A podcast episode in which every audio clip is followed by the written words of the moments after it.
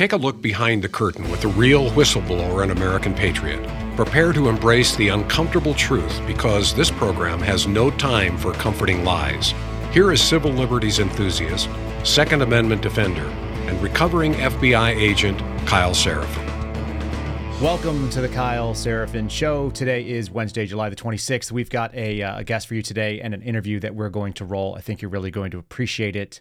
When we bring Carlos on, I think that it's going to be illuminating, and I hope you will forgive just the lower quality video. He was actually streaming from his phone, and he's not a guy of significant means. He is a guy with a significant story, and I think you guys can all appreciate that. So hang in there for that. First, we want to say a quick thank you to our sponsor, Catholic Vote. Here they are right there. So, folks, you can sign up for The Loop. You all know, go to catholicvote.org, type in your email address and your zip code. You'll get The Loop. I wanted to read from The Loop today because The Loop actually had some really interesting stuff on it. An email that showed up at my email box just before 5 a.m. this morning shows an article on the cartels thriving under the Biden administration. We're actually going to be talking about that. Javier Becerra testifying on missing children. We're going to be talking about that today. These are unplanned. These just are fortuitous in the way they work out. A Nobel Prize canceled over climate change. That sounds pretty screwy. DC police investigating attack on pro-lifers. A lot of things you're going to be interested in reading about. LGBTQ activists level shocking threats against educators. It goes on and on. The Loop is a great email, so I recommend it 100%. And if you guys want just a couple of quick stories that are going to either send you out in the world forearmed, or if you want a little bit of outrage to start your day, that will get it going too. We'll also say thanks to Patriot Coolers right there. Here's mine. I've got mine full. I am ready for this show today, and we will be enjoying a smoothie out of the Patriot Cooler. Folks, you can go to patriotcoolers.com. Here they are right there. Patriotcoolers.com. Use promo code Kyle, K-Y-L-E. Again, promo code Kyle, K-Y-L-E. You'll get 10% off. It's free shipping over $50. You can see in this picture, if you're watching the Rumble channel, that they've donated almost $370,000 to veterans since 2018. It's not a very old company, and that's quite a bit of money. A portion of all of their proceeds go to disabled vets. And a small portion, when you use our promo code, comes to us. So we do appreciate that. By all means, patriotcoolers.com, promo code Kyle, K-Y-L-E. Check out any of their bigger items, too. They've got some really nice coolers. I've got one sitting in the garage, and I'm going to be starting to fill it up when I do my workouts out there. Some of you guys are tagging me on social media, by the way. If you do buy a Patriot Cooler, if you buy a tumbler, or if you buy one of their bigger products, tag me and tag them. They are at Patriot Coolers on Truth and on Twitter, so check that out for sure.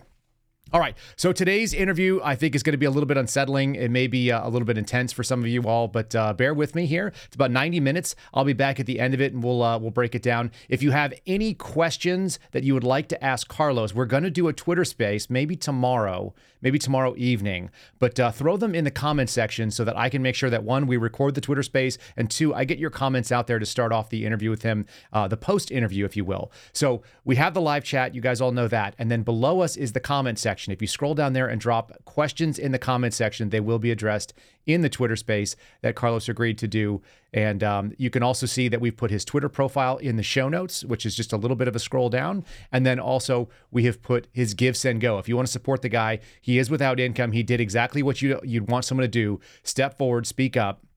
I think you're going to be really moved by his story. By the end of it, I think Ryan and I both were. And you can catch him again on LFATV with Ryan. We did multiple interviews with this guy because there's a lot of story there. So let me go ahead and bring him on without any further ado. And folks, I will be joining you in the live chat. So ladies and gentlemen, we have on the show today Carlos Arellano, who is a whistleblower from a former government NGO, or a non-government agency rather, that he was working with. He spent some time working on the border and dealing with migrants who came in and were being transported underneath the Biden administration. We're going to talk about that, but let's talk about first, where'd you grow up, buddy? Where did you come from? So I was born in Houston, Texas, in the Houston Heights area, to be exact, but I grew up in the McAllen, Texas area. And I've been went to high school, grade school, all that stuff in the Rio Grande Valley. And I've been here my whole life. And most of my working history has been in the NGO field on the border. And I'm pretty much a Texas person, except some of the time that I spend in New York City. Okay, fair enough. And we were just talking before we got started, but you went to Mexico to get some medical work done. Do you speak Spanish? Do you go back and forth across the border? Yes, I do. I can actually like to speak in Spanish better than in English because English is my second language. Mm-hmm. But I practice as much as I can, so I keep trying to speak in English as much as I can. But I got family in Mexico. I got family that I've met in Mexico. I got family that I've never met in Mexico due to the cartel situation in the north. My family will tell me, hey, it's not worth it to come see us. Just go see the other family that's right by the border. Don't come anywhere near us, more down south, because something can happen to you. They doesn't matter if I speak Spanish, they can spot me from a mile away that I'm not from the area. Yeah, so they tell you not to travel into the interior of Mexico, even though you're fluent in Spanish and your family members are there. Yes. The advice is don't do it because it's easy to spot you, even if you speak Spanish, even we're related to you. You're not only going to cause problems for yourself, but for us, and we'd rather you not do it. And it's family I've never met. I'm 31 years old, and I've never met them. Because they tell me it's not worth your life, our lives. We'll FaceTime, and that's it. Which is kind of sad. How long has that been like that? Is that your whole life? Yeah, so the cartel stuff is nothing new to those of us who are down here, but it's gotten worse in the recent years. I want to say about the past... the early 2000s, it started to pick up, and it's gotten real out of hand these last three, four years. It's gotten real bad. And it's to the... Oh, go ahead. No, you said you had some family members that are in law enforcement, too, so you're kind of seeing it from both ends. What is that like? Oh, man, it's a lot of...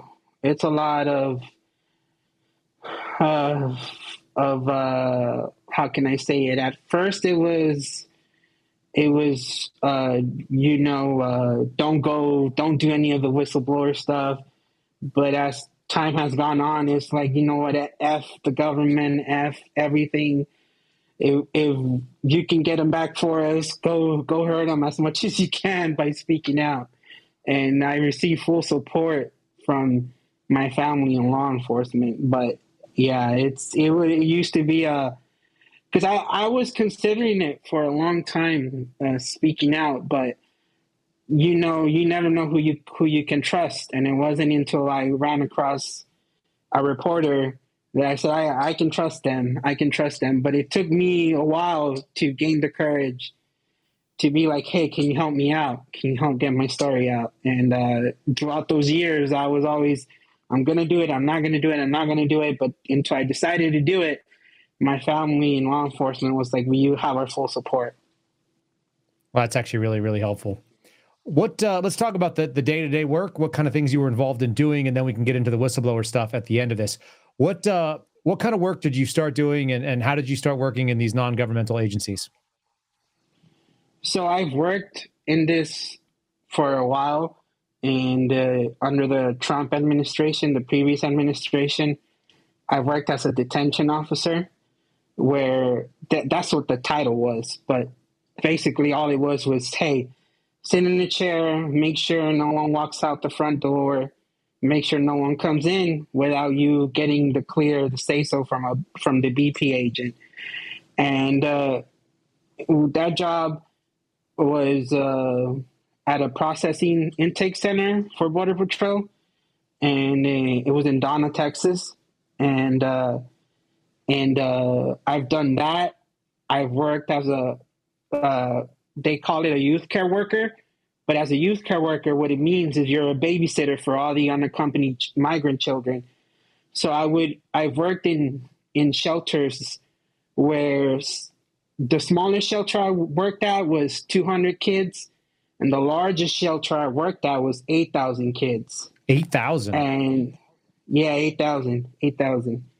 And in these shelters, you're basically a babysitter for the migrant children, meaning you show up to your shift, they assign you about 8 to 10 kids. You got to wake them up and be like, hey, guys, breakfast is here. You got to eat. And then you got to get them ready for school. They have teachers who either come in person or during the COVID era was through iPads, and you go between math class to science class to reading class, and then at the certain time of the day, it's like, all right, now you guys can play with the PlayStation. At these shelters, they have PlayStation 5s, Nintendo Switches, the latest soccer game, FIFA soccer game. They have iPads so they could go on Facebook. And once they got done with class, they could use all those things. And it was just, all right, now you guys can go play outside. We walk them to the outside area where they could play soccer, basketball, football. And then it'd be like, all right, walk them back in. And you're basically a babysitter. You're just there to make sure they're not fighting with each other. Because a lot of the times there was fights. And there was a lot of chaotic situations that I can get into a lot. So I did that job. That job led me to escorting migrant children, which a lot of us finally saw on the news when they capture a few planes on camera in the upstate New York area. I wasn't on those flights, but they got on the media where they were transporting, I think it was 300 kids that were going to upstate New York. Yep. And for that job, it's you pick up kids on the border and you transfer them. So my day to day there was you show up to the office, you get a vanilla folder. The vanilla folder has files, and it has child A is going to Florida, child B is going to New York, child C is going to Pennsylvania, and the drop off point is New York, but you're going to get off, get a rental, drive around to all these states, spread out all these kids where they're going, get back on the plane, come back, and then do it again. Whoa. All right. So I got a couple questions here. Let me cut it if you don't mind. I want to try to lead a couple of these. Number one, you just described a lot of technology. You said iPads up to hundreds of kids in these facilities, all the video game systems and stuff like that. Who pays for all that? Where was that money coming from? Oh, well, it's taxpayer money, but the government is doing things where they hand it out to NGOs, and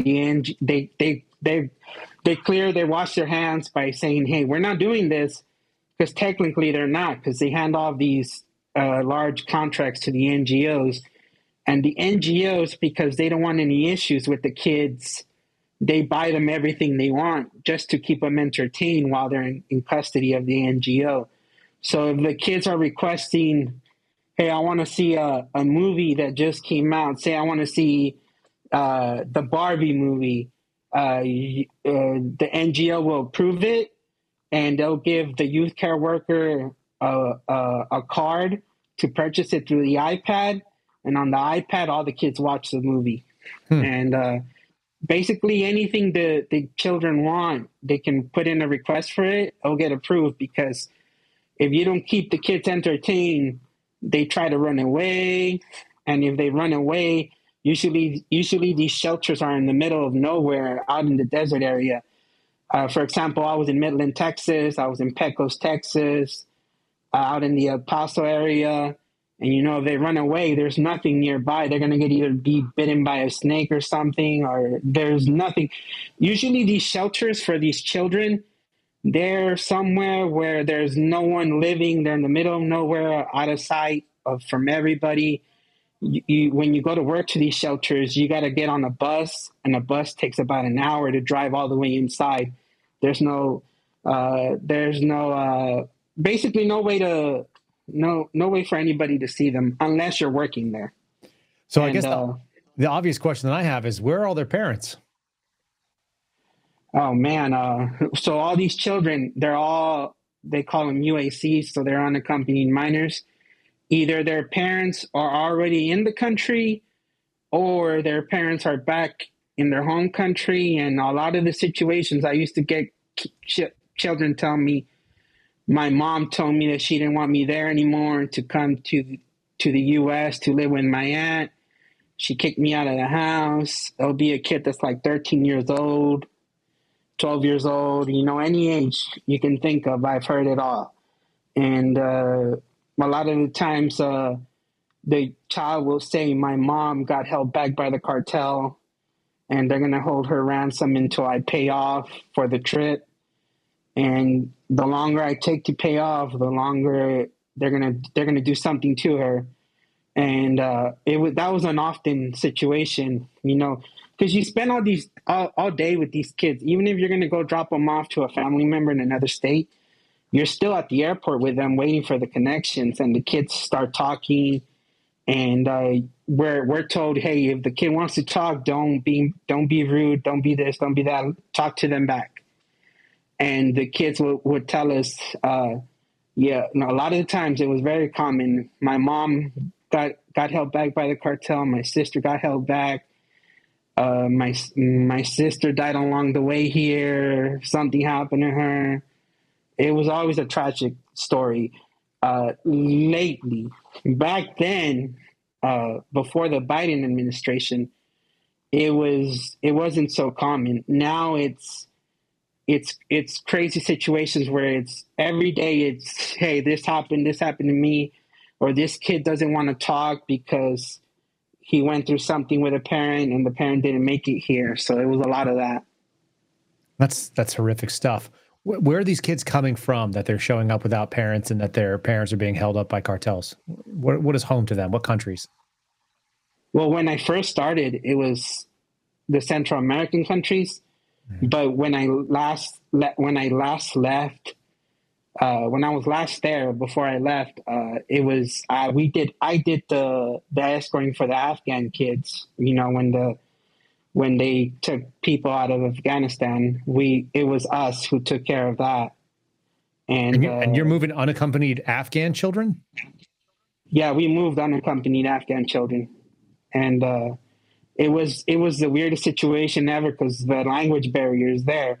There's no way to communicate with them, and a lot of the times they were crying, and it was a mess to where eventually you would find out that the child from Afghanistan did have their parents come to the country, but somehow they were in Germany still, and somehow the child made it to the U.S. before the parents did. And it was a mess. It was a mess. And aside from that, when I was last there, we started seeing kids more. The kids outnumbered from Central America was the smaller number. The kids started coming from the Middle East, North Africa, Asia. So we would get a lot of kids from China, and we even saw a lot of kids from forget the name of the country. It was a lot of the Middle Eastern countries. The Middle Eastern and the Asian countries far outnumbered the countries in the Americas. So, you know, usually people are like, oh well, they're Spanish. They speak. We got to hire people who speak Spanish because the kids are from Guatemala, Salvador, no, this and that. Right now, they're not. They're the least number of kids that are coming to the United States. It's people from across. When I escorted kids, we even took kids to their parents in Hawaii, and it was like, how the hell are you undocumented and you're in Hawaii? Like, how the hell did you make it here? But we had trips where we would go there, and me and my coworkers would fight over those trips. Like, no, I want to go there. And because it was during the COVID era too. So Hawaii had this strict rule where you flew into the state, you couldn't leave the next day. So whoever had to go escort a kid there, you were there for 5 to 6 days and you were still on the clock. So you don't punch out until you come back from reunifying a kid. So say I got to go drop off a kid in LA, I'm not going to punch out until my flight lands back from California. So it was the best trips ever that everybody would fight for because, oh, I want to be on the clock and I want to be out over there in Hawaii. Like, it was just, it's crazy, but somehow they were there. But, yeah, well, that sounds like regular government work in many ways. Let me ask you something. You mentioned colleagues and coworkers. What did they say? What did they think was going on there? And what was the impression about what was going on with these kids? Oh, so a lot of colleagues of mine, when, like, for example, when I first got into this, it wasn't as crazy as it is now. And a lot of people like me, you join, let's be honest, you join for the money. These government contracts pay outrageous money. I was telling showing a family member of mine how they're paying $35 an hour to be a custodian at a government site for the border. I saw an ad for it, and it says $35 an hour to be a custodian. And you join for the money, but you also join because, you speak the language, you want to be helpful to a lot of these kids, you feel for them. And that was the initial feeling when I first joined and among my colleagues. But recently, it's more of pardon my language, but it's more of a fuck the government and fuck this job, and because it's like the article I sent you, the Dallas one where they were stuck in buses for 5 days with the kids. It's more of a you guys, the escorts, you figure it out. Here's the children, you guys figure it out. Here's the plane tickets, you find a way to get them there. If the flight's canceled, if the flight's delayed, it's on you guys.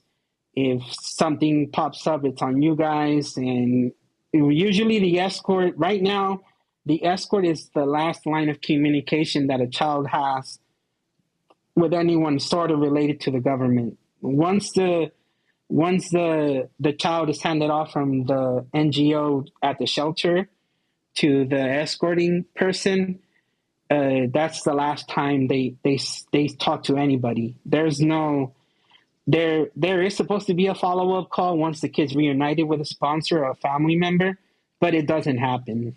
Which goes back to, all the kids that are missing. Yeah. So we just showed the article about the bus. Can you tell people what that's all about? He says that they were left on a bus for 5 days. What is the situation in that bus? Like, who's there? Who's in charge? And why were they stuck there for 5 days? So in 2021, they opened up the emergency influx shelters, which is when the Biden era started. And as soon as Biden came into office, the numbers just tripled. It used to be, all right, guys, today you have 5 kids that you're going to go reunify. When the Biden administration showed up that year, it became, you guys have 20 kids. All right, you guys are going to work with 2 other coworkers, and you're going to reunify 30 kids. And then it just it got so out of hand that they had to open up these shelters that they started calling the emergency influx shelters. They started putting kids in stadiums, so in convention centers. I don't know if you're from Texas. I don't know if you remember seeing it, but Governor Abbott showed up to the Alamo Dome, I believe, in San Antonio, because there was a lot of bad situations going on there. And the numbers were so crazy that convention centers in San Diego, Dallas, San Antonio, what was the other one? The Army base in El Paso had to take in kids, and there's still kids in there. And the same thing happened in Arizona. Convention centers, stadiums where football, soccer, baseball games were being played. Kids started being put in there, and they were in the thousands. So it's impossible to move all these kids and to get enough, staff members to move them. So it was like, all right, guys, the kids have to leave the NGO shelter, go pick them up, and it would be wait on the buses. We have more staff coming in to help you all. They'll be there shortly. Shortly turned into 5 days. And on these buses, it would be 20 girls, 20 underage girls, 20 underage boys, and about 3 staff to 40 children. And these buses were, the rule was do not let them off the bus no matter what, because there's reporters lurking. We don't want them to take pictures of you all. We don't want them to take camera, any kind of video of you guys. We'll bring out snacks to you all. We'll bring out food to you all. And once we get enough staff to go to the airports, once we get all the plane tickets, then we'll start moving everybody. But they just kept giving us the runaround. Was like, all right, guys, oh, it's tomorrow. Okay, tomorrow would show up and be like, no, it's tomorrow. And it turned into 5-6 days. And did they know that you guys had a bunch of little girls that were stuck on a bus? I mean, were they aware of what the situation was? Who? Oh, our management? Yeah, the NGO managers. No, yeah, they knew. They were aware. They just wanted to, because they could lose the contract if they were to return them to the shelter and say, hey, we can't move them because we don't have the staff for this. Got it. So there was no option to go back to the shelter because the contract could be lost. So it's waited out in the buses. And that's why that got on the news in Dallas. And we had situations like that in San Antonio, California. It was just insane. And there was just things of 20 migrant children ran away from the stadium in San Antonio. There was reports of staff inside the stadium in San Antonio hooking up with these kids, like having romantic relationships.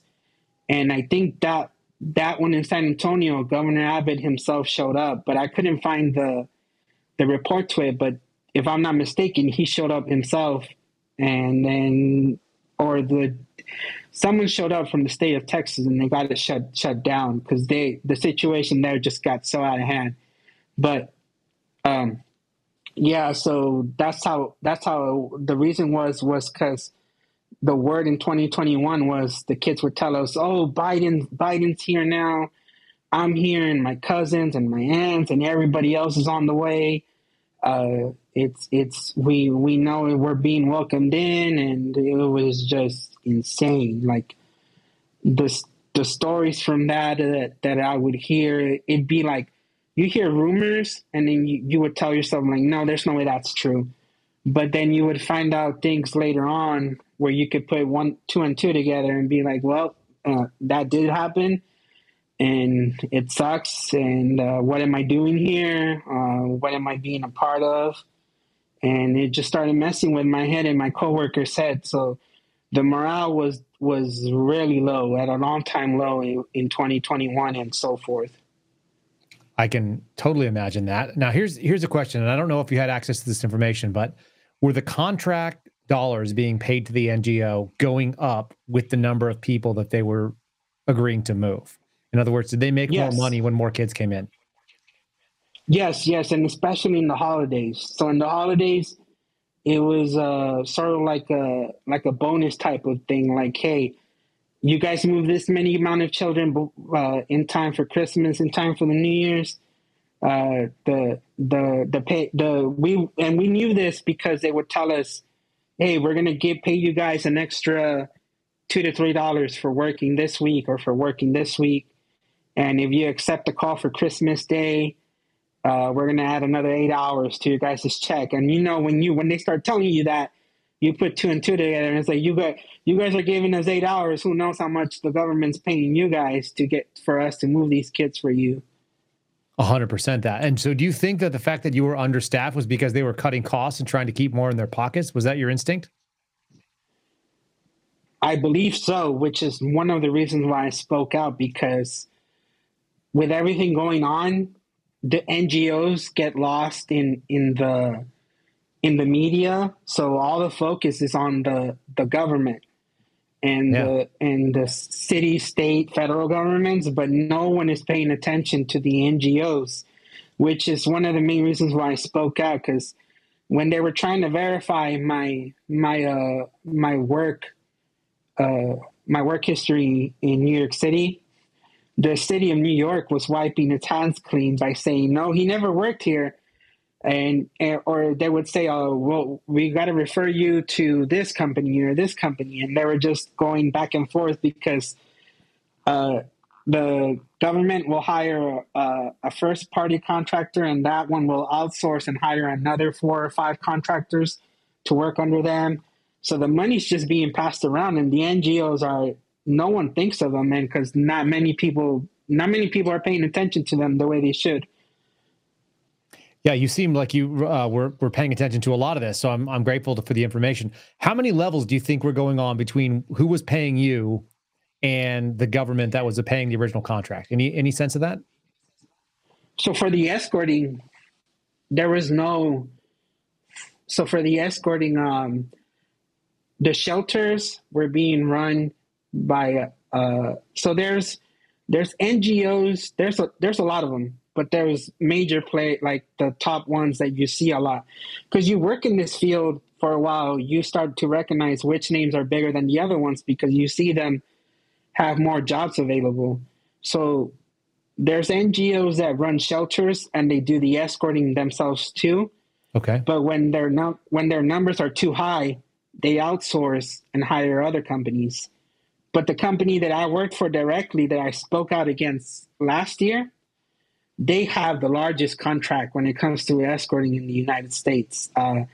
They move the most out of all the NGOs, so they're getting paid by the government, and then they pay me. They would pay me. So MVM Inc is directly paid by the government. They don't do any outsourcing. They hire on their own, and that was who I spoke out against last year because that company. My superior, my area manager, sent out a company email with a company handle where he stated, "We got you guys. We are messing up. We're handing off kids to the wrong people. This is really bad. There's a lot of reports that you guys have either accepted wrong documentation, and in the wrong documentation, the person who you handed off the child to does not look like the person on the ID that we provided for you guys. And you guys, this is really bad." And it was just, the email goes on and on. It's on Savannah's video. But yeah, they admitted that. And that was like the breaking point for me, you know, and it's like, cause the manager who sent that email out, he has a Mercedes, he would show up in a Tesla, he would show up in all these high rolling cars, with big money. He would show up with jewelry, with the nicest watch, and it would kill me to think, you know, hey, here you are gladly accepting this money, this taxpayer money from the government, but you're not making sure that my coworkers are not doing the right job of handing off the kids to the right people. So that was my breaking point, where I provided the email to SAB and I spoke out, and a lot of people picked up the story, but the part of the issue to that story was that my face was blurred out, my voice was altered. There's a lot of comments like, "Oh well, why doesn't he show his face? Why doesn't he say his name?" Some of the questions that I have related to what you've just shared with us, which is, it's pretty atrocious. This is taxpayer dollars, but the real thing is that these are little kids. These are kids. What are the youngest ages you moved, do you think? Oh, it was toddlers. 3 months, 4 months, 5 months. The reasons were always different, but there was toddlers involved. And are you guys changing diapers for toddlers? What's going on with that? So a lot of the times the mom would be around. So the mom, but the mom would be 13 years old, 14 years old. So that's why they needed an escort, because the mom was underage. Wow. And they needed to. So when it was a mom and a baby, they would have male female staff. So I would fly with the mom and the baby, but there would be a female coworker with me, And there was even times where it was just a baby on its own. And the mom would, something happened to her along the way, got kidnapped, got anything you can think of, any bad situation. There was, if I may, there was this one story where I think it was, they talk about a train in Mexico City that they get on, and the kids shared, that there was a baby in the group because the mom fell off the train and went under the train tracks, and the baby just, the kids get past with the groups that are coming up north, and they just start traveling with other groups, and it was all ages, any ages. I saw them all. I'm kind of shell-shocked at some of this stuff. I mean, I have little kids, so I know about how much work it takes and how much care goes into raising little kids. And you're talking about teenage mothers, 13, 14 years old, that kind of thing. I guess that just had never sunk into me before. I never even thought about it, them being that young. I just imagined grown-ups having kids. But we're talking about little, like young teenagers running up here as mothers and no father. Where do these kids come from? Where were their fathers? There was never like a, we weren't given the rundown. We would just hear if the mom was there, the mom would sometimes talk, the mom would sometimes not want to talk. Yeah. And whatever they would tell us. We would hear everything from the dad was a gang member who raped the mom in El Salvador and Guatemala. It was a cartel member in Mexico. It was a police officer from Mexico City.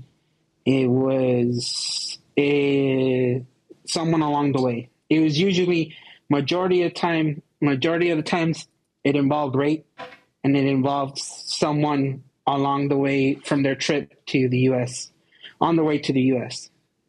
And sure. I mean, we all hear these stories, but you were actually meeting the people, the faces of these stories.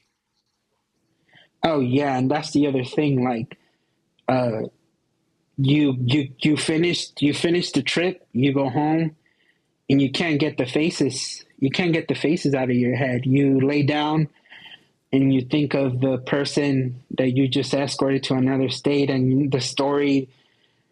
I don't know how to say it, but it messes with your head, and it messes with your, like, do I really want to keep doing this? You start to look at things differently. And it's like, for example, I used to think differently when it came to, so I used to say, yeah, like, bring all the people here. They want a better life. Let them come. But then I started hearing the stories, and it's like, you do that, you're putting people in danger, because majority of the time something happens to them along the way here. And there was this one story. If I can share, I don't know how much I can on your podcast is what can be shared, what cannot be shared. But you can say anything you want, as far as I'm concerned. I'm not gonna. I don't have any censorship. So if you got a story and you want to share it, and think people should hear it, then please do. Yeah. So there was this. I think he was 12, because it's been a while.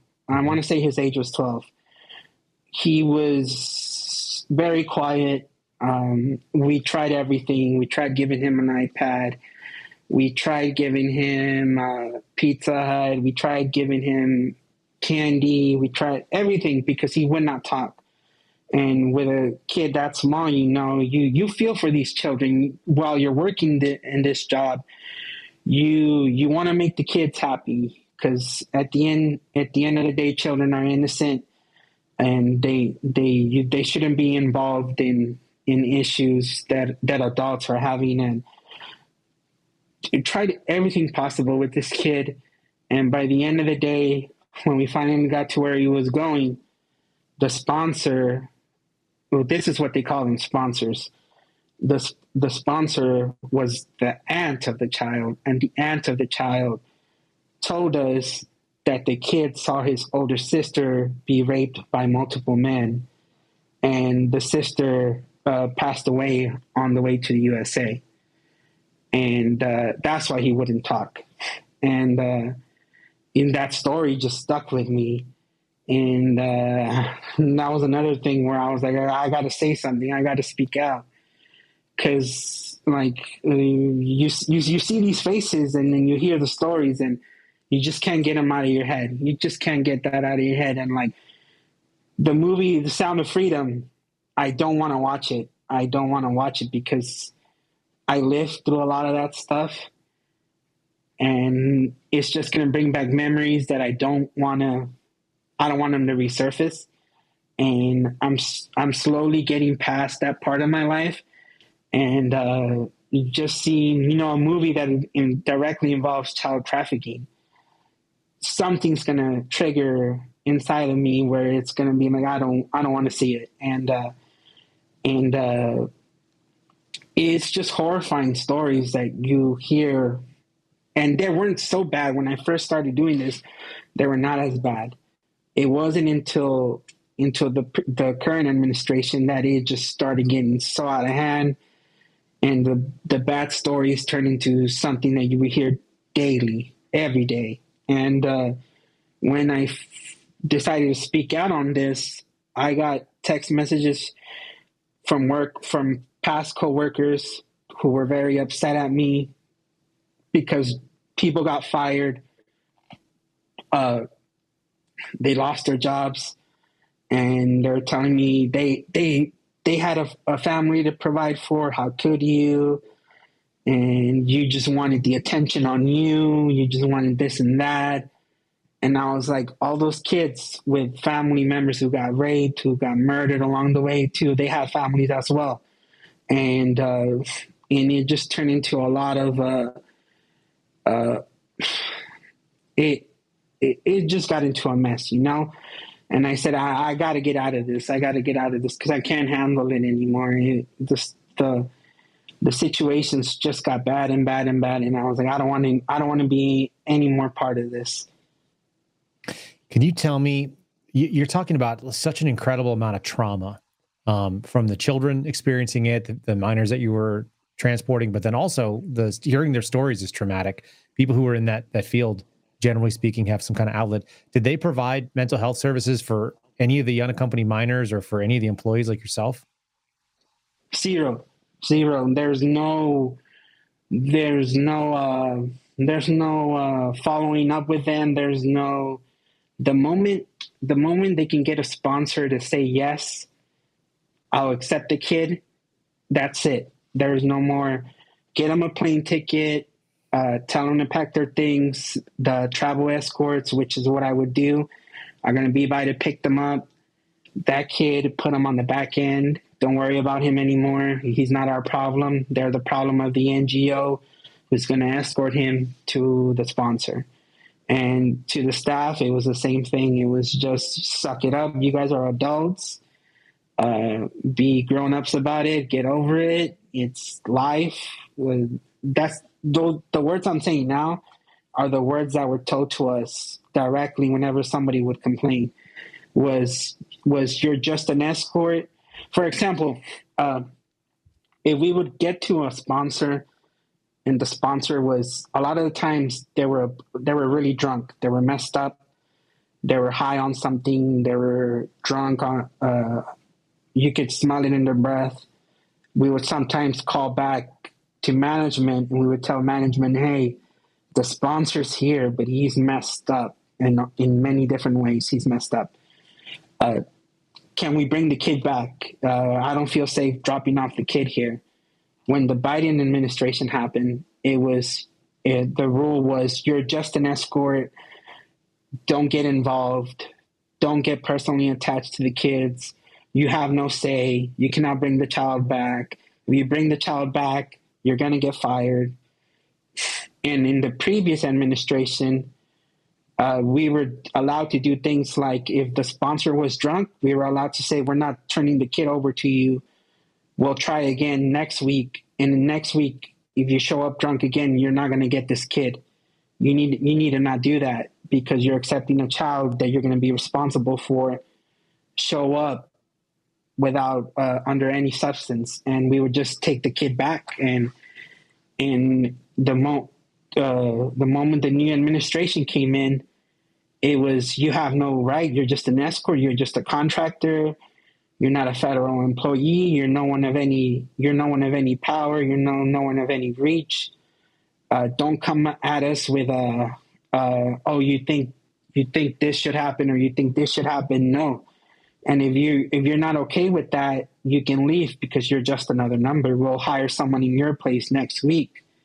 So a lot of the times, it angers me, because I see now people saying, oh, well, Trump had 4 years to combat this, and he had 4 years to do this, to expose this. And it's like, no, under the previous administration, as I'm speaking for myself as a government, as an NGO contractor, we did have more power to prevent kids from ending up in a bad situation than in the current administration.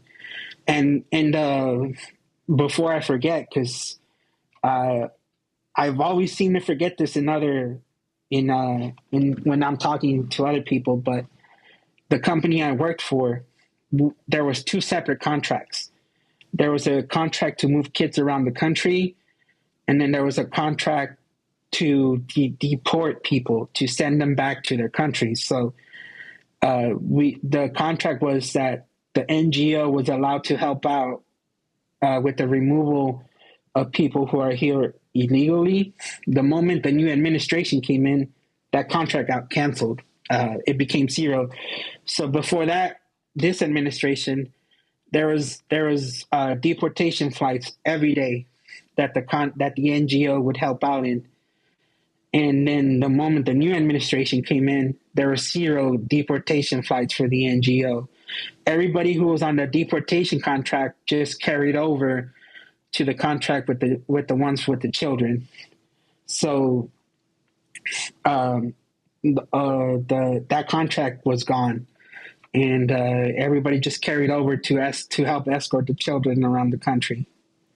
Are you a real political guy? Would you describe yourself as being very politically interested?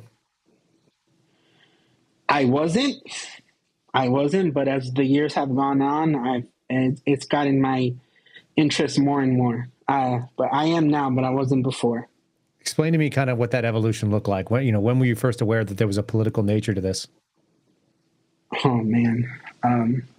Well, before, I was one of those where, oh, I'm Hispanic, the color of my skin is brown, I can't vote for Trump, I can't vote for anybody on the Republican side.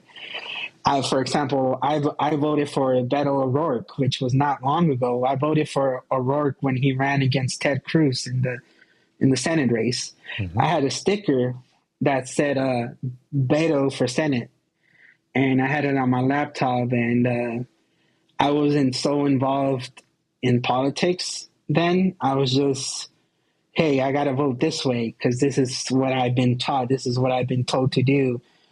And then I started getting older, and I started getting involved myself in the NGO contracts, and I started seeing, for example, you on the news you see, oh, there's Border Patrol agents whipping migrants and this and that, and there's kids in cages. And then when I started working there, I would see the Border Patrol agents buy soccer balls.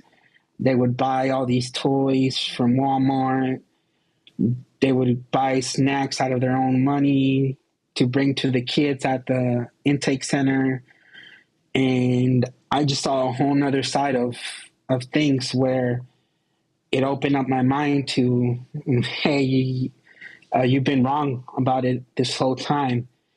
And I do vote now, but I don't know how to say it. I do have a bigger interest in politics now, but not to the point where, because of my line of work, you can't be vocal about I'm against immigration, I'm for immigration. The moment you start being vocal about that, you're fired. And I did this for you. I did this for years. So the whole political thing is just, it's just something I'm just starting to get into recently, now that I can't go back to working what I used to do. Sure. Well, you know, you mentioned a Beto sticker. Did you ever put a Trump sticker on a vehicle or on a laptop that you had? Was that something in your life? Oh, no. No, never. Okay. Never. Did you have a Biden sticker by chance? I did. Mm-hmm. I did. And the reason I ask you that is because I'm curious about this sort of perspective that we're talking about. And you know, you've mentioned the two different regimes, the difference that you saw, but it doesn't sound like you were out there looking for Trump to be the good guy or Biden to be the bad guy. You just it sounds like you just experienced it. And correct me if I'm wrong there, please.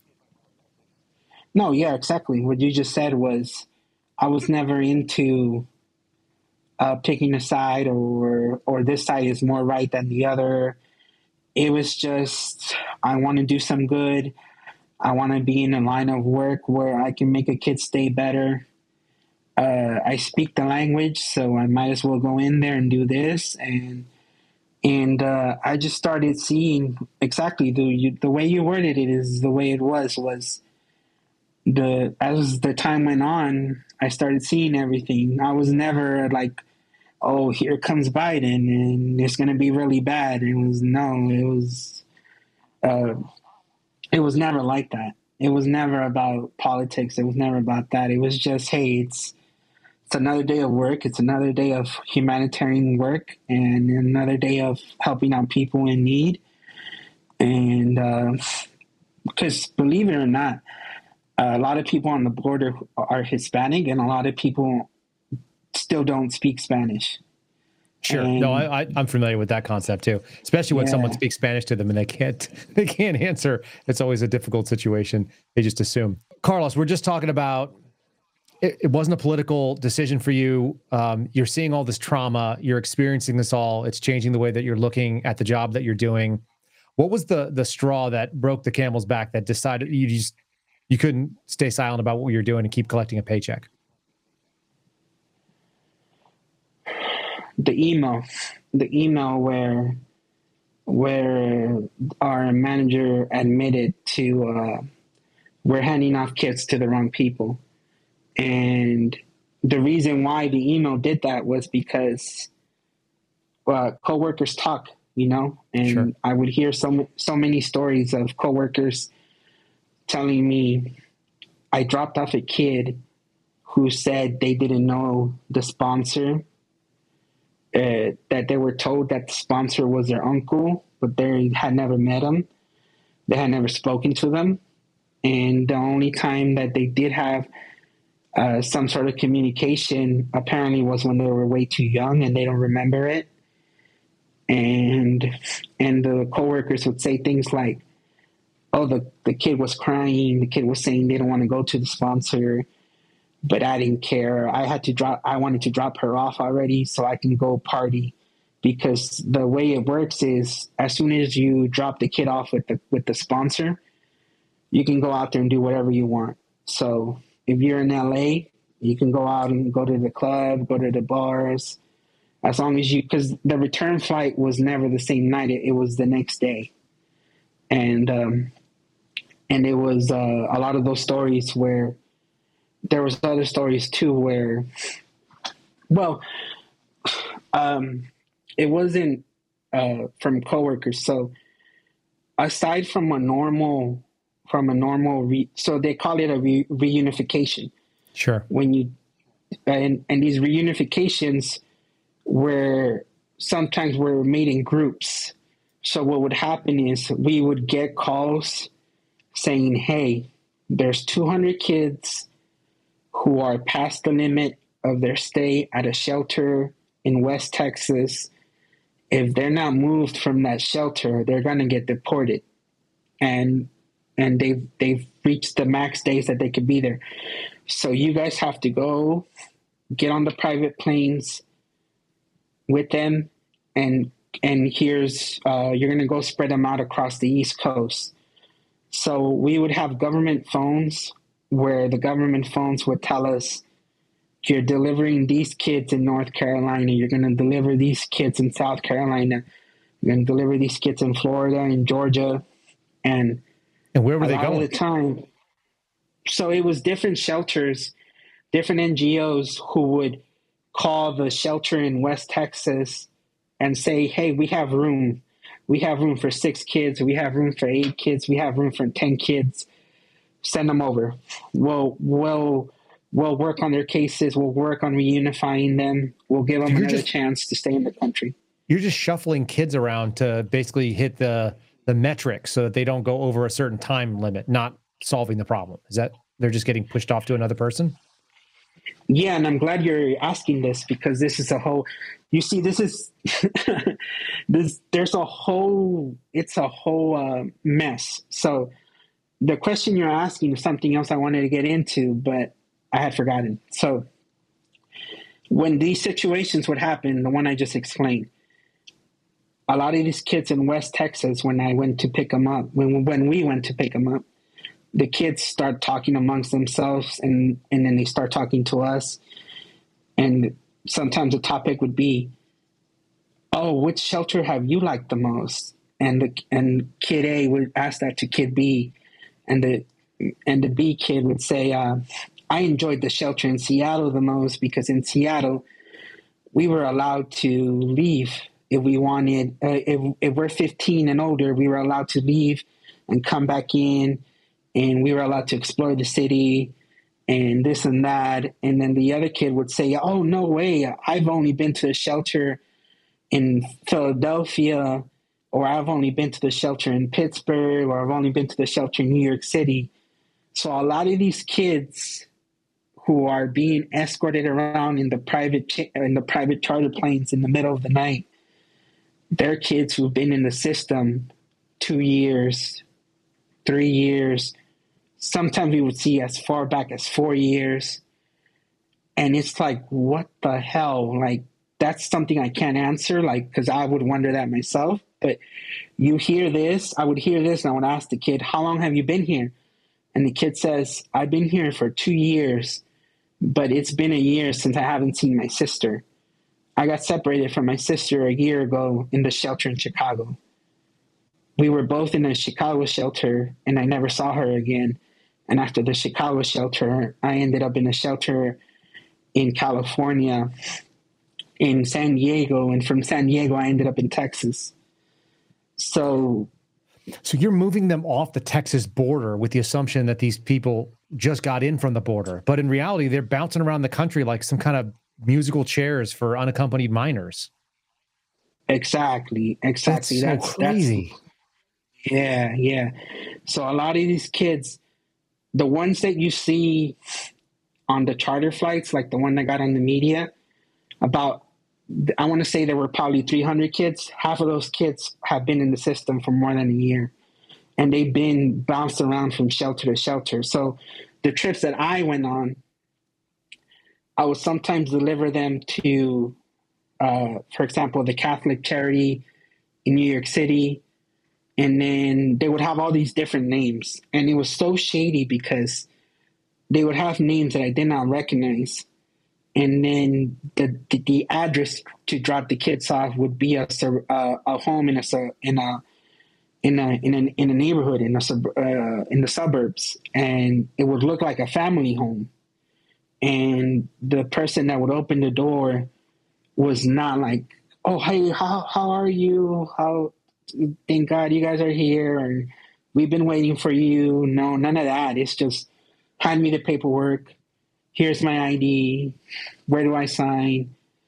The minimal contact, really shady, really off-putting, really like no. Oh, are you guys tired? You've been traveling all day. None of that. It's just give me the kids, get out of here. And it would be like actual homes of you would think a family lives there, and it's they're accepting migrant kids, and it was a lot of weird situations like that. That was like, hey, I gotta speak up because the longer I do this, the shadier it's getting. And that's these things sound so alerting and so troubling, especially if you've ever worked in with kids, which I have as both a medic, and I've done it in law enforcement. I mean, there's so many oversight mechanisms built in domestically. For this to be going on is crazy. You mentioned money earlier. You talked about $35 for a janitor. What kind of money are we talking about here? And were you guys on per diem when you're traveling, like most government employees would be? How did that all work? What was the compensation looking like? So there was per diem. No matter, the pay was different depending what office you were at, but the per diem was the same from every office. So say I would go to New York City. The New York City per diem could be like $60 going there, $60 coming back. And it would range, it would vary.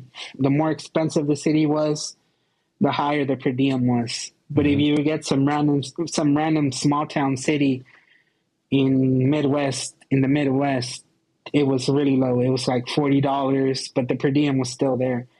And it was crazy because, for example, me, I was getting paid $21 an hour, but the amount that you were expecting at the end of the week would be way more because the per diem checks would kick in, and you would do just in two trips alone, you would hit like $200. And there was times where I was getting on where I was getting on 9 to 12 different planes a week. And a lot of the times 9 to 12 planes a week. Jeez.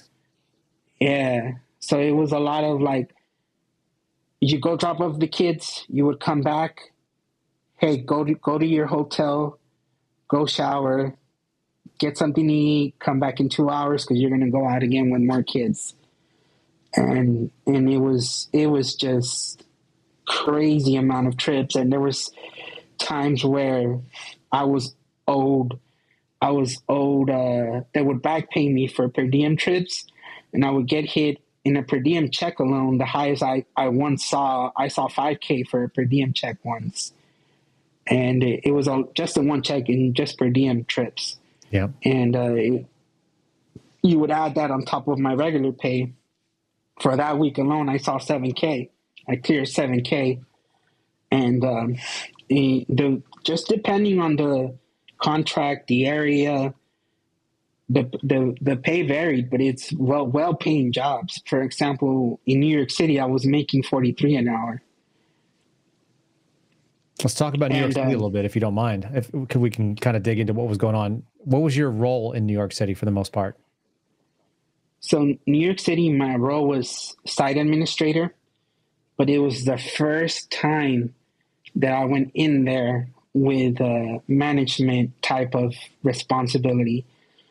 So New York City, we've all seen it on the news. The East Coast is new to the immigration stuff. So they started calling a bunch of people like me saying, hey, we're going to open up hotels in New York, in Chicago, in Philadelphia. We're going to open up these migrant hotels. And the people on the East Coast don't have any experience in this. So we need you guys down south who do have experience in this to lead. We want you guys to lead a team of 200 staff members for 5,000 people. And that was my job, it was me and 3 other people with my same job title. So the 4 of us were in charge of 200 staff members in a hotel of 5,000 migrants. And that was my job, was to run anything you can think of, anything that you can think of, whether it be a baby's missing medication, we don't know what to do. Then the people, the local staff, the staff below me were like, oh, we don't know what to do. Go get Carlos, or go get the other 3 people like him who worked in this for years. Go get them. They'll figure it out. And it was just a headache because I would go to my hotel, and at 2 in the morning, I would get a call saying, hey, a fight happened between a couple. We don't know what to do. And it's like, what do you mean you don't know what to do? Call the police. And I would try to call the police, but then the people above me who would show up to the hotel once, like they would show up for like 3 days every other month, and then they would go back to where they were from. So it was me, and then there was managers above me, and these managers would keep in contact with us through chatting, through iMessage, through FaceTime videos, through Microsoft Teams, and they would tell us how to run these places. So I would try to do the right thing and call the police, but my management would say, hey, if you call the police, you're risking us losing the contract. Mm-hmm. Doesn't matter if the husband raped the woman. Doesn't matter if the husband stabbed the wife. Doesn't matter if the husband kicked the baby and the baby's bleeding from his head. Don't call the police.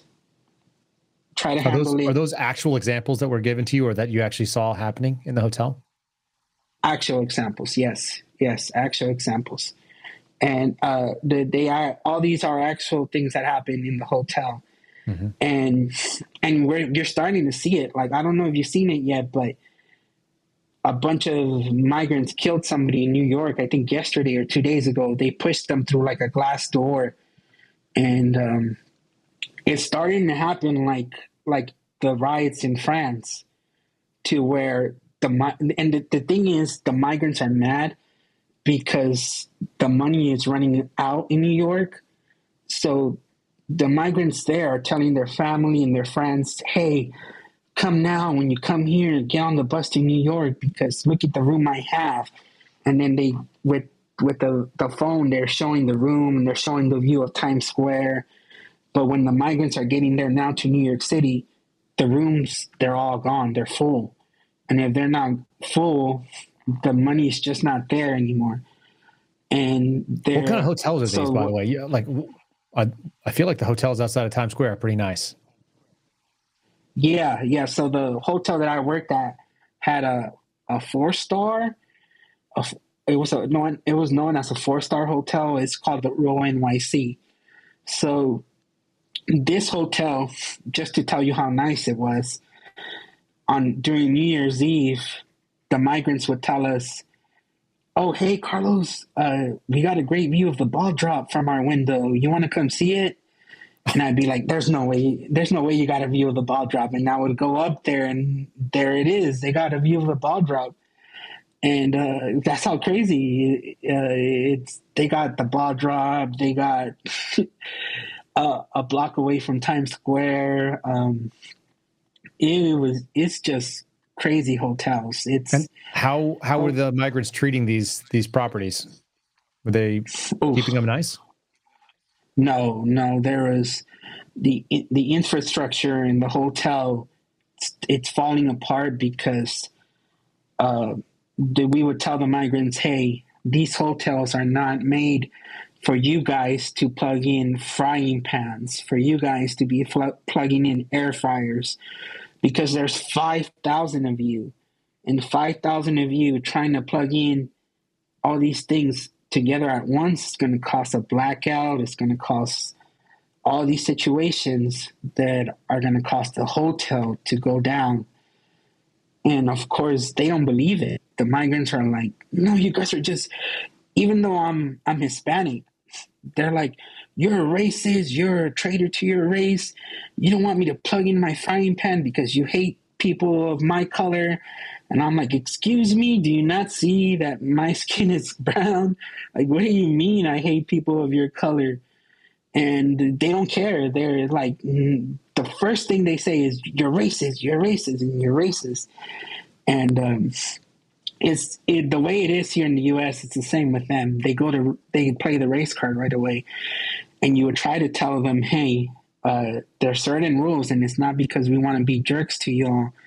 It's for the well-being of the hotel, because someone in New York City thought it was a good idea to put 5,000 of you in here all at once, and it's not a good idea.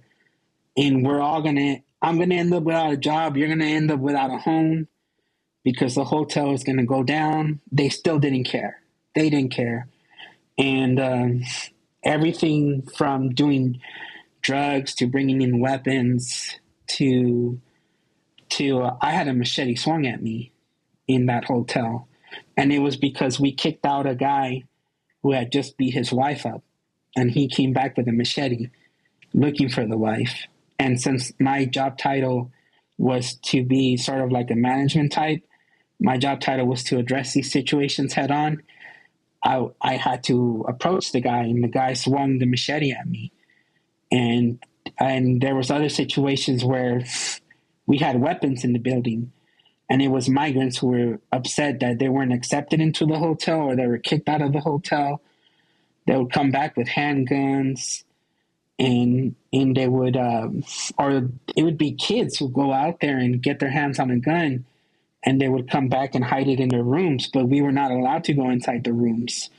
The rules were always respect their space. Under no circumstance are you allowed to search a room.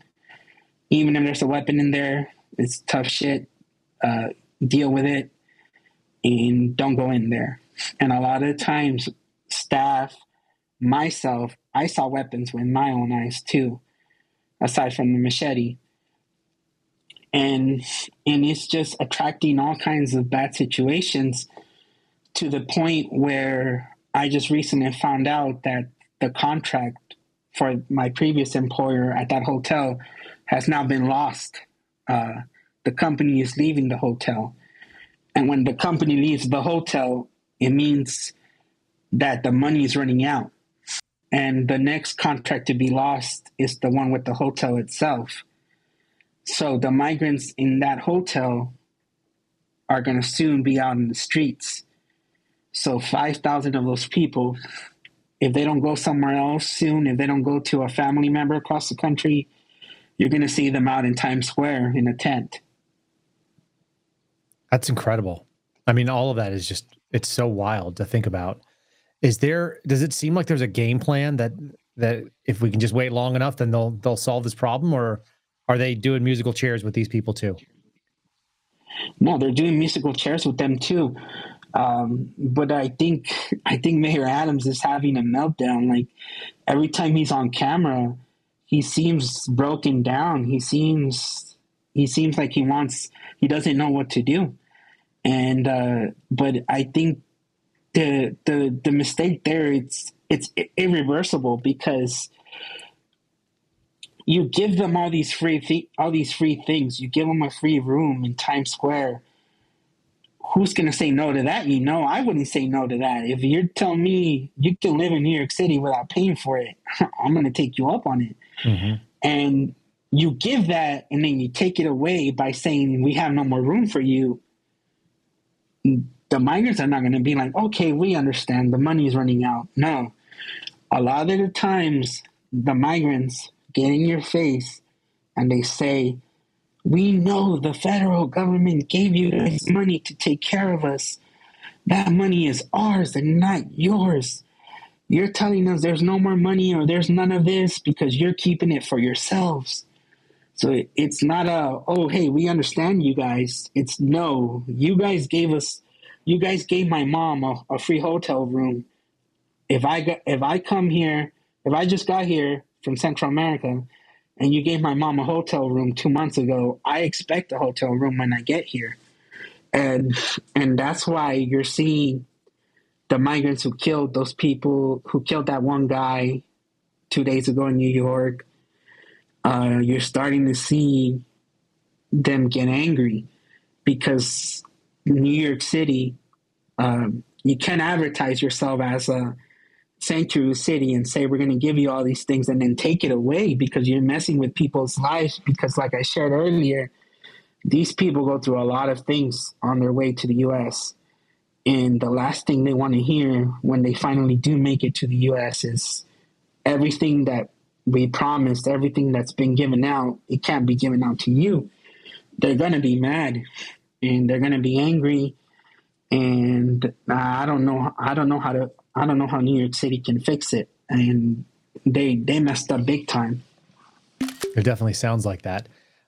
We hear a lot about people coming in from the border that they came to the United States because they're looking for a better life. I think we've all heard that kind of story, and I think a lot of that's true, and that people want to come here and work hard. But you're describing people that sound very entitled. Are people here to work really hard? Is that what they came here to do, or do they come here for the free stuff? Or what is your experience with the mindset of, like, what are they looking down the line to achieve here in the United States? So when I first started working in this, you would meet a lot of good people, and you would meet a lot of people who would be crying, saying, "I made it through the process. I'm here," and they would be really grateful, and they would tell us things like. So there's a couple of things I want to share. So, because that's a great question. So in the shelters where I used to work at and be basically what I called it, a babysitter. When I used to be a babysitter of these kids, there was kids who would tell us, for example, when I would try to get them after they were done eating breakfast and I would try to get them to pay attention in class, the kids would tell us, "In my country, I never went to school, and I never went to school, not even for an hour. What makes you think I'm going to go to school for 8 hours here, 8 hours a day, 5 days a week?" Like, they will flat out tell me, "Sir, you're stupid if you think I'm going to be going to school here. I didn't come here for school." And it's not because they're bad people, they're bad kids. It's just their culture, where they come from. Mm-hmm. It's what they know. They don't know school. They don't know the system of 911. A lot of the times, kids would fight over the iPads.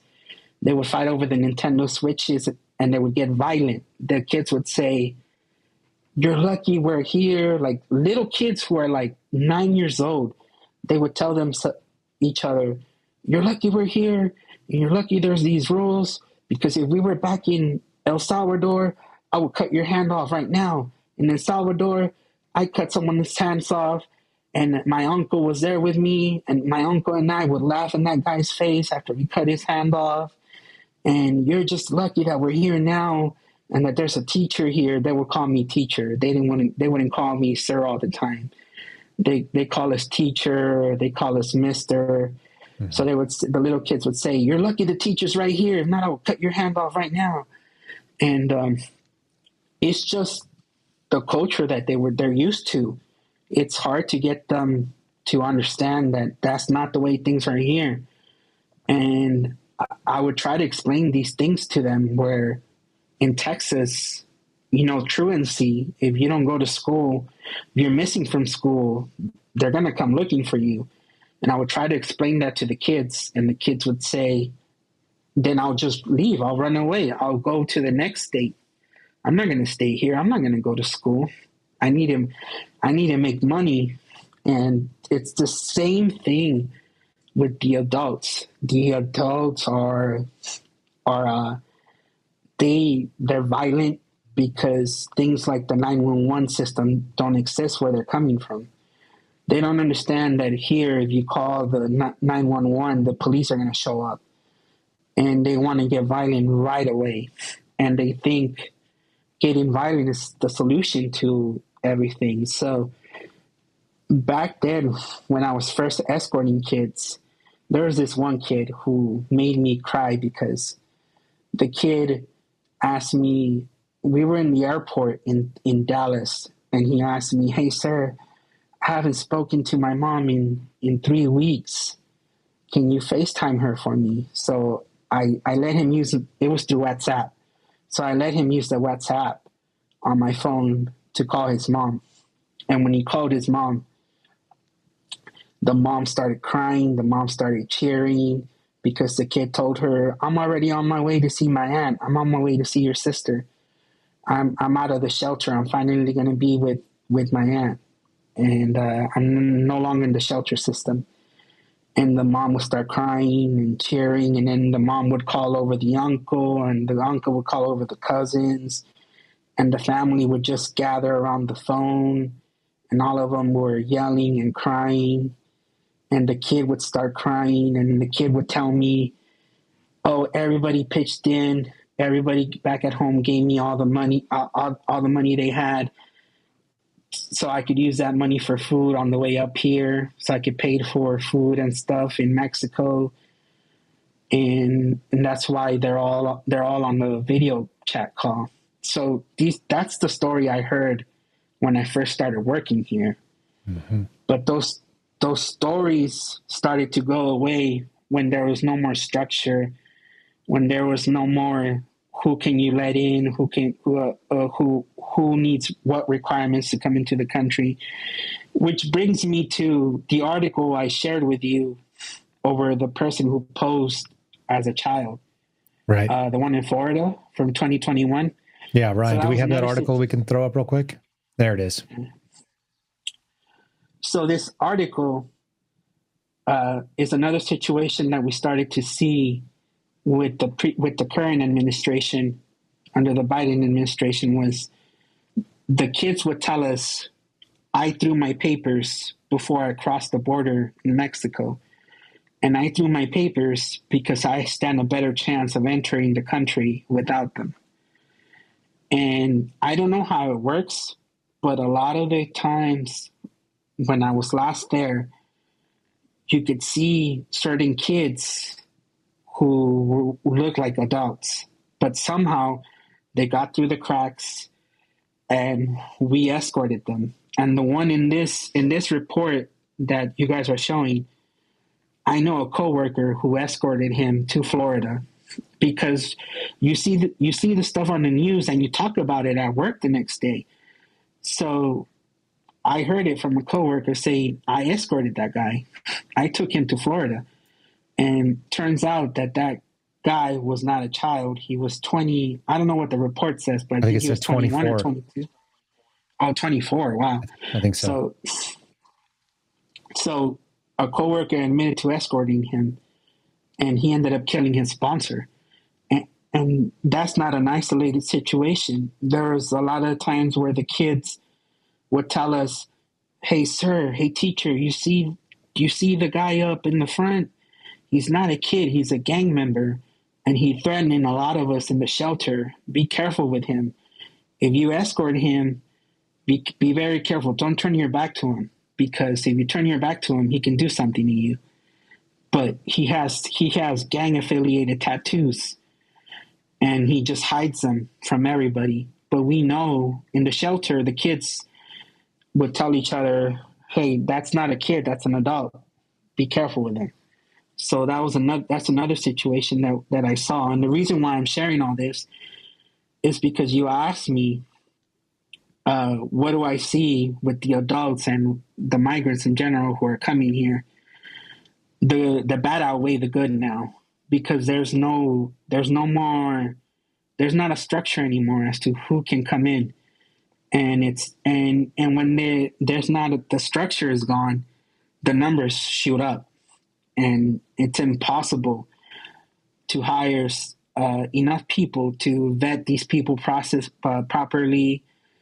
They're going to get away, and they're going to get in the shelters, and they're going to be escorted around the country under the mindset that they're a child and they're not.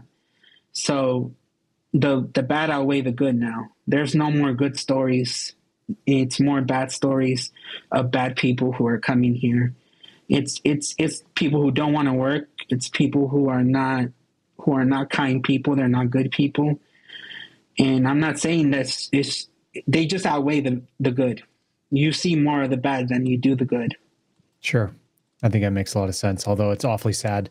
One of the worst things that I've heard, and I don't know if you have any experience with this, but I've been hearing people kind of rumbling about when children show up, especially female children, but also male children, that they are being so sexually abused that they have to have medical examinations when they get there in the intake stations, and that they're finding them pregnant and paying for abortions. Did you have any experience seeing any of that stuff in the sites that you were able to be part of? All the time. It was another thing where it was, she's here, but you can't you can't talk to her just yet because she's still being processed because she was just raped. And a lot of the times there was Border Patrol agents that you would see say, I can't handle, I'm done with this. They would just get up and leave. And because the reason being that they would say, I would witness that, was because a lot of the times the person who raped the little girl, who raped the teenager, who raped the older woman, they were right there. They were next to them. And they would either be next to them, or they would be in a separate area in the detention center, in the intake center, or they would be on the bus. And you would ask the person, like, who did this to you? Oh, the guy's on the bus. He raped me like 4 times. And he's up there. And they would take the girl to the bus and she would point him out. So it was something that you would hear all the time. That's horrible. And I can imagine that was probably really infuriating for people in law enforcement, not being able to do anything about it. What happened to these people that were accused of rape? Oh, man, the ones I can speak on are the ones in New York City. And the ones in New York City, you would think, because the decision will fall on me.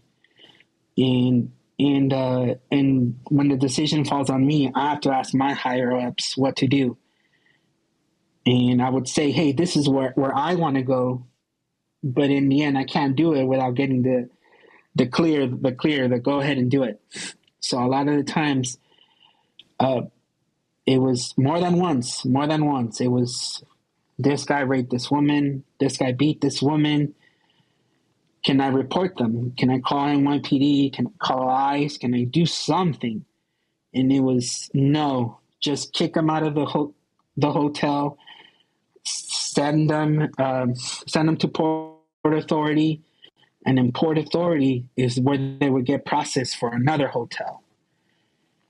And there was a lot of these guys who raped women, who beat up women, who were on their second or third hotel in New York City. They were not kicked out of the city. They were not sent to the proper law enforcement authority. They were just given another hotel. Because all the NGO... Huh? Yeah, so your contractors are essentially covering up these crimes or doing the musical chairs routine. And what the motivation was, what? Keep the contract? Not cause any stir? Keep the contract. Keep the contract, because it's, I forget how much it was worth, but in my initial, when I first spoke out, it's talked about, I think the number is $267 million every 3 months just to renew the contract. Whoa. Every 3 months? Yeah. Every 3 months. It's $1 billion a year. Yeah. And they lost the contract, and they're out there. They got to get out of the hotel this week, the staff, the NGO. But it got renewed, I want to say, 5 times? 5 quarters? If I'm not mistaken. Yeah. That's incredible. Because this NGO has been there since Randall's Island, since the first, because for the hotels, it was 10 cities in New York. So it's been going on for a while. And it's that much money. So all the NGOs, they cover each other. They all know each other, which is why I can't go back.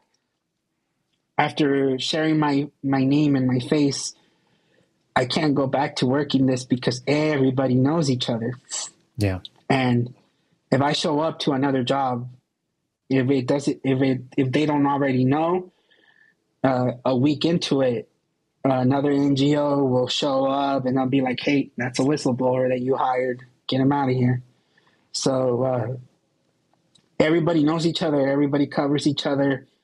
And because it's not a big thing yet, everybody focuses on DHS, FBI, but everybody... for some reason, lets the NGOs off the hook. What are the names of these NGOs, if you don't mind? So I work for MVM Inc. That's MVM, Mike Victor Mike Incorporated? Correct. Okay. And you want me to name a few? I'm going to name the ones who are the major, like who got the major contracts. So there's a company called Crucial Staffing. So their staffing agencies is the other thing. And a lot of these staffing agencies got contracts primarily in the food industry, yep. But out of nowhere, they get lucky to get a government contract. And it's like, how are you going from food to immigration? It's insane. And so there's MVM Inc, Southwest Keys. You say Southwest Keys like KEYS, Southwest Keys? Yeah. Okay. And then there's BCFS Staffing, and then there's Acurity, which is Acurity. There's Deployed Resources. There's what's the other one? Strategic Security, which is out in New York as well. Mm-hmm. There's Aero Security, and there's Endeavors, and besides Endeavors is also Loyal Source out of Florida. And everybody kind of trades in the same contracts. They're all, and employees, I assume, can jump from one ship to another if another gig pops up. Is that kind of how that works? Correct.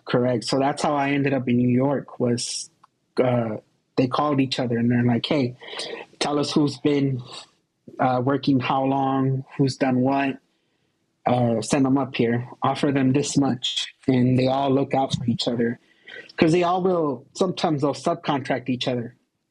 So sure. Sometimes they'll say, "Hey, I got to move these many kids, but I don't have the enough staff. Can you help me out?" And they'll help each other out. Mm-hmm. It's a wild racket when we start getting the big government money in play. What's your prerogative look like now? What's your future looking like? Do you have any prospects for getting another job? And I know you said you're recovering from some surgery, so we wish you well on that. But what are you looking at? You blew up this job, and it sounds like for some very good reasons. So what's the future? Oh, I don't know what I'm doing right now. I'm still dealing with, because when I got my name and my face out there, this has been my life for multiple years.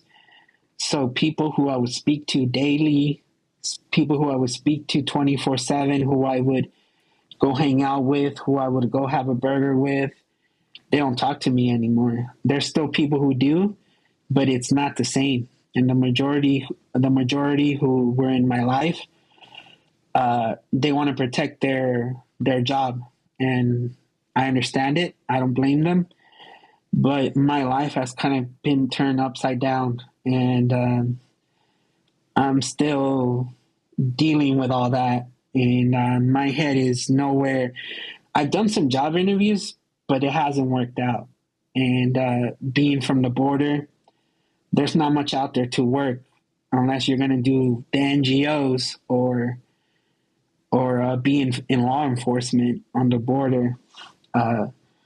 So I don't know where to go from here. But what I can say is my mind is, although I'm still dealing with all this, I feel a lot better mentally. My mental health is doing a lot better than when I was working at these places.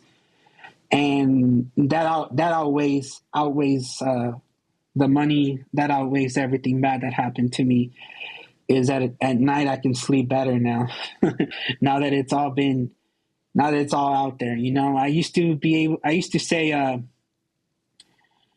criticize people, like when I would see a politician on TV, I would be like, "You've never done anything in your life to really look out for somebody," and then when I was contemplating, speaking out, it's like time to put, the money where your mouth is, Carlos, and go out there and do something. And whatever happens, happens. At least now you can say you spoke out. So I'm kind of just happy that I'm out of this line of work.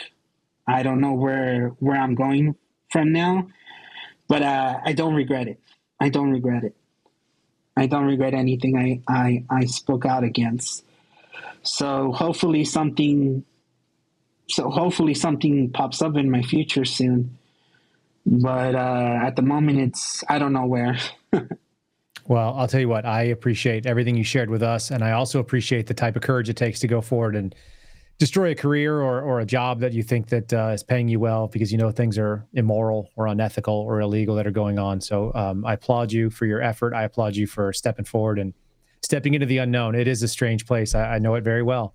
And many of my friends are still sitting in that spot. So you're amongst very good company in that. Let people know if they want to reach out to you, if there are opportunities that they may have, where can they find you? I know you've got a social media on Twitter. Do you want to share some social media handles where people could reach out? Yeah. On Twitter, it's Carlos, but with two S's, and then it's TEX. So it's Carlos Tex. And a lot of people, when I did speak out, a lot of people asked me, you know, how can I support you and this and that. And it's never been, for me, it's never been about the money, you know, or the attention or anything like that. Because the first time I spoke out, my face was blurred. My voice was altered. I wanted nothing to do with it. Sure. I wanted nothing from it. And it wasn't until, you know, the second time where I used my name and my face, and now I can't. What I used to know what to do, I it's not there anymore, and it's hard to, you know, like do something like a Gifts and Go or a GoFundMe. And I think I shared that with you, but I do have one. If anybody asks, it's on Gifts and Go, but it's not. I send you one that says GoFundMe, but that's incorrect. It's under.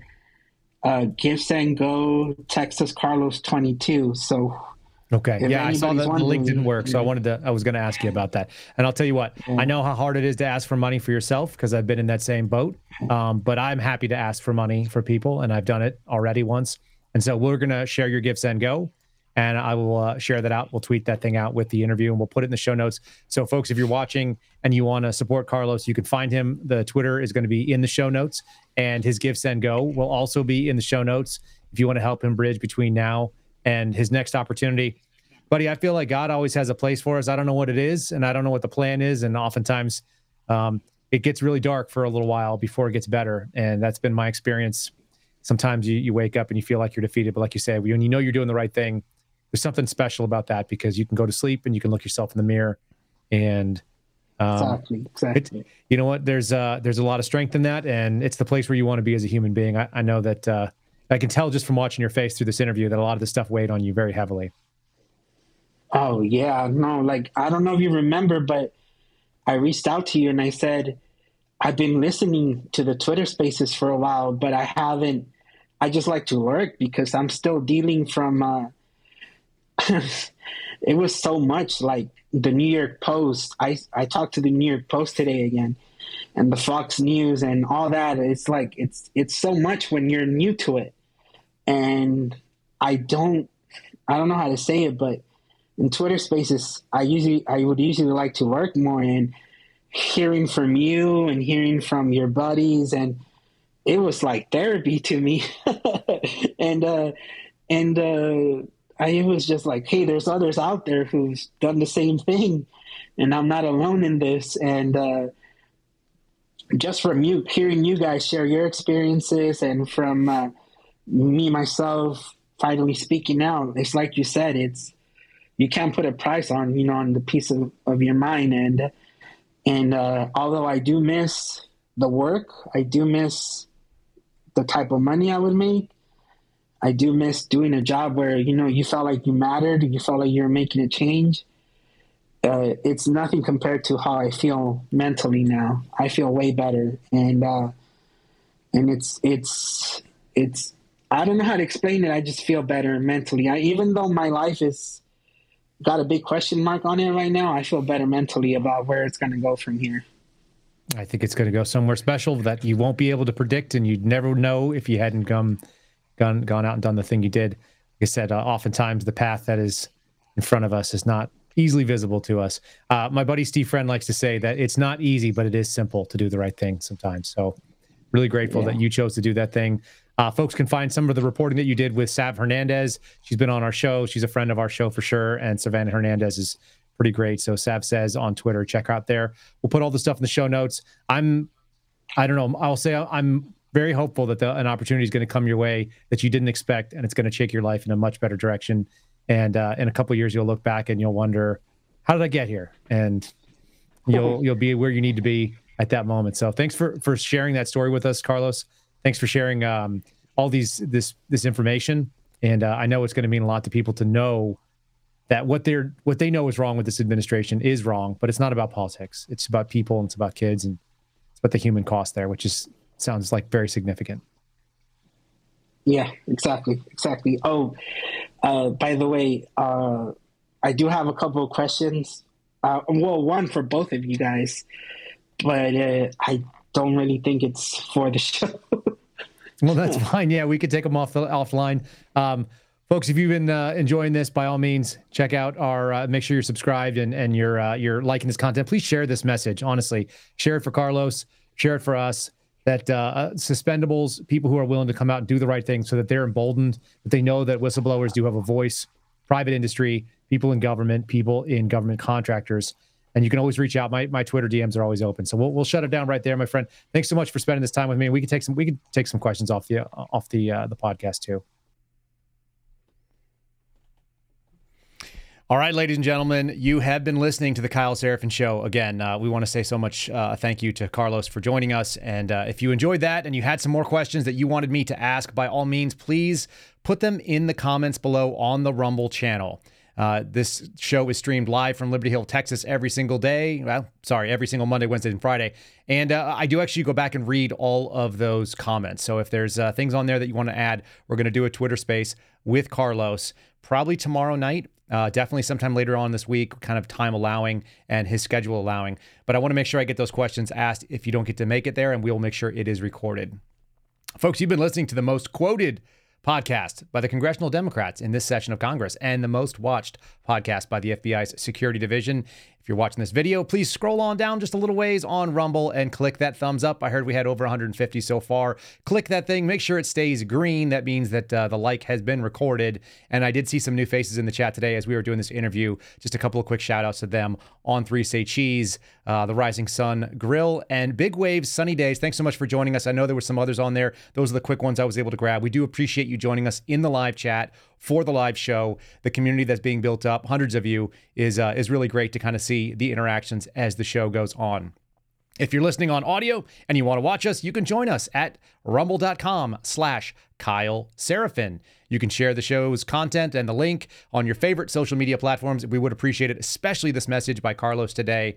And we do have a couple people to thank. First of all, it's you for listening. Thanks so much for listening. We do appreciate that. This show does continue to grow because of y'all and because of the 5-star reviews like this one from 121212Nin. Came in on Thursday. It says, your guests are so interesting. I hope this one was as well. I love the variety of guests. So many different topics, but they all keep me glued to the conversation. You provide information we need to hear. Thank you. And I'll say thank you to 121212Nin. I like that name for some reason. That's a good one. Folks, we have over 600 views on Apple Podcasts and growing every day. Please add yours to it, and we will read it on the show. Again, thanks again to Carlos. You can follow him. His social media tags are in the show notes. You'll find his Give, Send, Go if you want to contribute and help him out, and I know he would really appreciate it. He doesn't want to ask for the money, but I'm more than happy to ask for you guys to help support him. Every little bit counts. I've been running a Give, Send, Go for the other whistleblowers in the FBI. We get $5 donations, $10 donations. They all come in. They all add to the total. They all do make a difference when there's a lot of you. And there are a lot of you that have open hearts, and we do appreciate it when you do that. So, and then lastly, our show is possible because the hard work and skill of my technical producer, Ryan Matta. You can follow Ryan at Ryan Matta Media, M-A-T-T-A. Ryan Matta Media on Twitter. You can also see his show on LFATV. He's going to be talking to Carlos a little bit later on today again. So more from Carlos if you want to hear it. And thanks for our opening scene on the Rumble channel, which you'll hear as we do the stream warm-up, which is performed and composed by my very talented brother, Casey Serafin. Folks, subscribe to the Rumble channel, wherever you get your podcast. We appreciate that you're with us, and thanks for joining us. We will see you again on Friday. Let's shut this one down. Thanks for listening to The Kyle Serafin Show, streamed live Mondays, Wednesdays, and Fridays on rumble.com/Kyle Serafin. Follow Kyle on Twitter and TruthSocial at Kyle Serafin.